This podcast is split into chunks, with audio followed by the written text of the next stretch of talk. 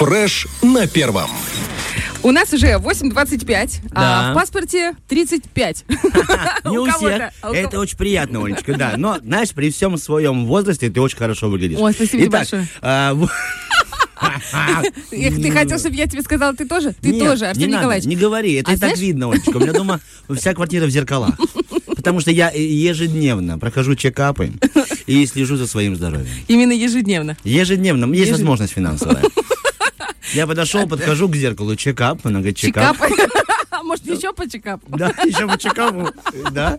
Сколько чекапа не бери, все равно еще одним надо За одним идти. бегать. Ты понимаешь, Олечка? В общем, э, у нас замечательная гостья, гастроэнтеролог Наталья Донцу, наша любимая, дорогая, невероятный специалист. Доброе утро. Доброе утро, друзья. Доброе утро. Это э, странное, необычное слово англоязычного характера чекап. Что оно обозначает? Что оно в себя включает? Вообще чекап – это комплексная диагностика, которая включает в себя анализы крови на проверку, здоров ли организм, то есть правильно ли функционирует наша печень, хорошо ли работают наши почки, а углеводный обмен наш в порядке, то есть сахара, а как э, работают наши гормоны, все ли в порядке с гормональной системой, а достаточно ли в нашем организме, ну вот самых важных витаминов и минералов, белка, допустим, да, э, которые строят наш иммунитет, э, которые строят нашу нервную систему и которые вообще дают нам вот эту вот красоту. Плюс, кроме анализов крови, чекап включает обследование, УЗИ-исследование, то есть когда э, доктор может проверить работу щитовидной железы, внутренних органов, молочных желез, там у женщин, допустим, э, малого таза гинекологическое УЗИ, у мужчины пр- э, предстательной железы, и при необходимости э, производится и э, обследование желудка, кишечника, то есть это эндоскопические исследования, когда мы организм можем э, осмотреть изнутри. А, вообще, конечно, друзья, у нас э, менталитет наших людей, он не заточен на профилактическую медицину. А все почему? Потому что здоровье это э, такое состояние, которое мы не чувствуем. Не чувствуем только до тех пор, пока мы его не потеряли. И только когда уже появляются какие-то симптомы, да, мы тогда уже начинаем э, пытаться что-то вернуть, э, проходим диагностику, проходим лечение. Зачастую бывает, конечно же, поздно, но сейчас уже менталитет людей меняется. Все-таки они понимают, что лучшее лечение – это профилактика. И когда вы профилактически, допустим, приходите а, в лабораторию, сдаете анализы, делаете УЗИ-исследования, и вы, к примеру, видите, да, а, что у вас начинается дефицит железа, а железо вообще это самый важный компонент, который принимает участие абсолютно во всех реакциях в нашем организме. То есть мы не доводим э, до того состояния, пока там, допустим, появится головокружение, головные боли, когда там у девочки уже будет сухая кожа и выпадение волос, да, а смотрим, видим, что идет тенденция к снижению, вовремя компенсируем этот дефицит, и, конечно же, это самая лучшая профилактика. А, Для женщин, кстати, а, женщины у нас, знаете, когда приходят? Давайте рассказывайте. Когда они теряют свою красоту. Потому что для женщины, а, если... Получается, вы никогда не придете. Вы с Ой, как красиво, Артем да. Николаевич. Благодарю, не зря сижу. Артем, я, конечно, всегда больше работаю на профилактику и ам, всегда вовремя компенсирую свои дефициты для того, чтобы быть и оставаться здоровым. А женщина всегда приходит, когда теряет свою красоту, то есть когда у нее уже выпадают волосы, когда у нее уже ногти ам, ломаются, когда кожа шелушится, А, там наоборот, да? А, а кроме того, стоит понимать, что железо это тот компонент, который участвует в строительстве всех гормонов и в окислении жира. И вот когда его нет, а, что такое железо? Железо это тот компонент, который переносит кислород нашему головному мозгу и дает энергию нашему организму. Если наш организм живет без энергии, нам эту энергию хочется где-то взять. Мы ее всегда берем в сладкой еде или в обильном а, питании, да. А, и железо стоит знать, что принимает участие в окислении жира. И поэтому, когда наша девочка, женщина, пытается сесть на какую-то диету, скорректировать свой вес, а у нее никаким образом не получается, вот все-таки стоит, кроме ну, не только в железе, но стоит, кроме того, что э, соблюдать принципы питания, диеты э, и проверить свои дефицитные состояния. Или, например, друзья, печень. Она у нас вообще не имеет никаких рецепторов, она не болит. Ну, это известный факт, да? И, как правило, воспалительный процесс в печени или какие-то изменения мы всегда находим случайно. То есть человек чувствует себя относительно неплохо. Нормально, привычно. Идет, да, идет на анализы, сдает э, печеночные пробы, а там воспалительный процесс, печеночные клетки разрушаются. Вопрос, как, почему же я не чувствую? Ну, потому что печень не болит. А, Человек к изменениям своего состояния, допустим, к какому-то ухудшению, это всегда возникает плавно, и человек просто успевает адаптироваться и привыкнуть к этому. Ну, подумаешь, там где-то немножечко потошнило, ну, Мгм. подумаешь, там где-то некомфортно, ну, Колики, голова колики, да. поболела. Все это списывается на усталость, там съел чего-то не то. А когда мы своевременно восстанавливаем нашу печень, ну, естественно, мы профилактируем многие осложнения. Вы Поэт- вот перечисляете разные э, направления, то есть где-то гастроэнтерология, энтерология, где-то э, там, я так понимаю, щитовидка, какие-то моменты. То есть Да. это разные направления чекапов. Или Да. это все-таки один большой чекап, который нужно проходить всем? А, Дело в том, что у нас э, в организме есть определенная, ну, так называемая база здоровья. То есть вот э, что бы мы ни взяли, какой бы мы ни взяли запрос, или это выпадение волос, или это э, лишний вес, или это проблема с пищеварением, или это какой-то гормональный сбой, мы должны в первую очередь восстановить базу нашего здоровья. То есть мы должны восстановить все дефициты, улучшить состояние э, печени, то есть э, печень у нас отвечает и почки за детокс, за процесс выведения токсинов, улучшить состояние печени, почек, э, и э, тогда у нас будет постепенно все налаживаться. Поэтому какого-то определенного, там, допустим, вот мы сдаем только гормоны или только там смотрим а, на дефицит железа или там витаминов группы В или на дефицит белка, нет, такого нет. Человек приходит, ну, допустим, один раз в год в лабораторию и сдает определенный перечень анализов, который показывает все, как работает его организм, нет ли у него дефицитов, нет ли у него каких-то начинающихся заболеваний или предрасположенности Мгм. к каким-то болезням, потому что наследственный характер никто не отменял. Есть наследственная предрасположенность и к онкологическим заболеваниям, и к э, другим хроническим. Вот к этому чекапу хочется подойти чуть попозже, а до этого скажите, пожалуйста, вот этот список, я могу погуглить его в интернете, прийти, написать себе на бумажечке, что мне надо, и в лабораторию? Или мне нужно пойти сначала к специалисту, и после этого? И что это, если к специалисту, что это за специалист? Это какой-то узконаправленный или все-таки терапевт? Это, как правило, доктора-терапевты, э, ну, давайте так, с интегративным подходом, потому что врач у нас лечит болезнь. И вот когда вы придете в состояние болезни, действительно, вам доктор поможет ее вылечить. А здесь больше профилактическая медицина. А здоровье мы добываем всегда сами. Поэтому грамотному, хорошему терапевту с интегративным подходом, то есть те, кто э, заточены больше на профилактику, э, они, конечно, вам помогут. Загуглить нет.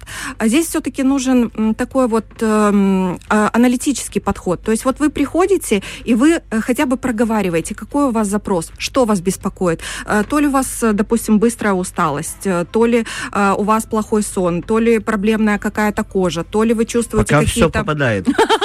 Да, я, я пока лидирую, да, я выигрываю. Ты молодец. Супер игра сейчас будет. Чемпион. Да. И, соответственно, доктор определяет, что вам необходимо проверить. А, Проверить э, гормоны щитовидной железы, проверить половые гормоны вам, а, проверить, допустим, вас на дефицитные состояния, сделать вам УЗИ внутренних ор. То есть это доктор уже определяет, а, анализируя ваши жалобы и понимая уже, что с вами происходит. То есть когда, допустим, ко мне а, приходит пациент, я уже у, се- э, у себя в голове выстраиваю вот эту вот цепочку. Вы даже по скрипу что- двери, да, понимаете? То есть открыл дверь, так, надо проверить плечи, пятки. э, честно говоря, по внешнему виду, Артем, уже грамотный доктор может поставить диагноз. Наталья, не сомневаюсь, мы поздоровались, и вы такая, Артем, сходи туда-то, туда-то, туда-то и поменяй стоматолога. Я все это помню. А, Поэтому, конечно, э, разговор со специалистом и уже э, подход к лабораторным и инструментальным исследованиям э, более такой осознанный. Про периодичность понятно. Вы упоминали, что нужно раз в год примерно. Мгм. А если говорить о возрасте, с какого возраста уже можно начинать? А вообще до 40 лет, если вы чувствуете себя хорошо, ну, в принципе, можно, конечно, проходить чекап не раз в год, а раз в два, в 3 года. Почему? Потому что до 40 лет у нас компенсаторных возможностей в организме миллион. Даже если где-то что-то начинается, наш организм справляется, компенсирует все. Гормональная система до 40 лет у нас работает абсолютно правильно. Ну, конечно же, если нет там каких-то хронических стрессов, которые еще быстрее истощают. А, один раз в 2-3 года. Но после 40 лет, э, это, конечно, уже нужно делать ежегодно. А после 50 лет, э, кроме вот э, обычных, допустим, обследований анализа крови, там УЗИ исследований, после 50 лет строго обязательно всем абсолютно делать гастроскопию и колоноскопию, то, то есть это исследование желудка и кишечника, даже если все у нас в порядке, даже если ничего у нас нет никаких беспокойств, даже если у нас нет там какой-то наследственной предрасположенности. Приведу, кстати, пример э, Японии. В Японии раньше очень была э, большая смертность по раку желудка, ну, потому что острая еда, э, специфика питания была такая, что люди просто погибали от рака желудка, и он всегда диагностировался на поздних стадиях, а это такая онкология, которую, ну, по большому счету, сколько не лечи, как правило, год-два человек э, живет. А, и в Японии ввели ежегодное профилактическое исследование, гастроскопия, исследование желудка. Вот как мы с вами идем на флюорографию, mm-hmm. да, раз в год делаем. Там точно так же хочется, тебе не хочется. Нравится, ты не до... нравится, Конечно, глотай, да. да, ты должен пойти на это исследование.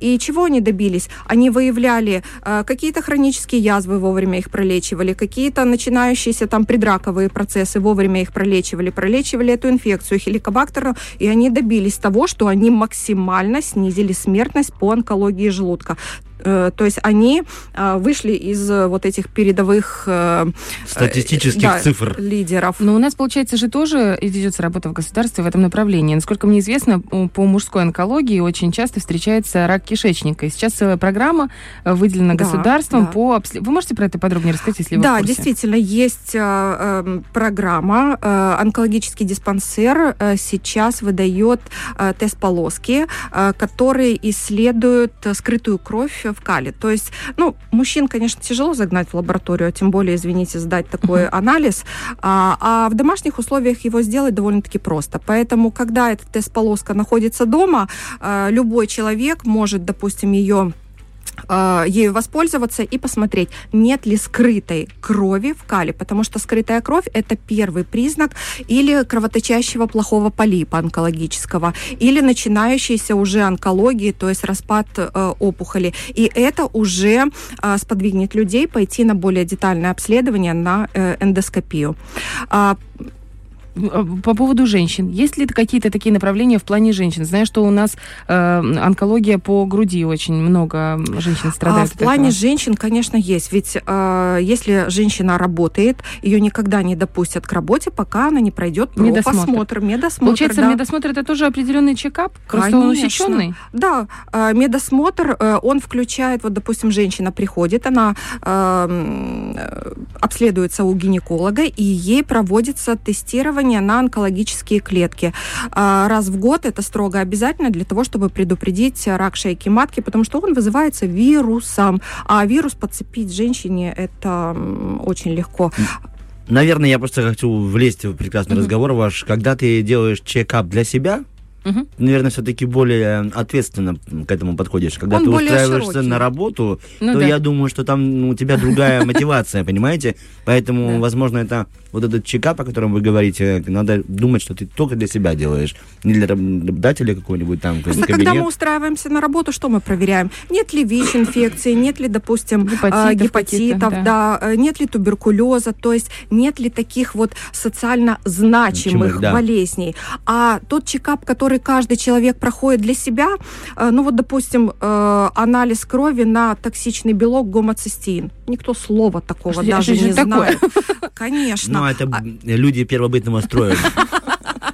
А тем не менее, этот анализ есть, и я э, своих пациентов зачастую проверяю э, на этот токсичный белок. И, конечно, э, своевременно выявленные повышенные цифры, э, они поз позволяют нам предупредить тромбозы у этого человека, развитие инфарктов, инсультов, гипертонической болезни. Чтобы вы понимали, молодые девчонки приходят э, и видя вот этот высокий показатель в своих анализах крови, они, конечно же, недоумевают, откуда у меня склонность к тромбозам.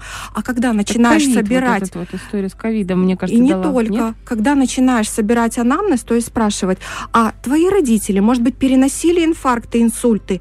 И тогда выясняется, а папа в 40 лет умер от инфаркта.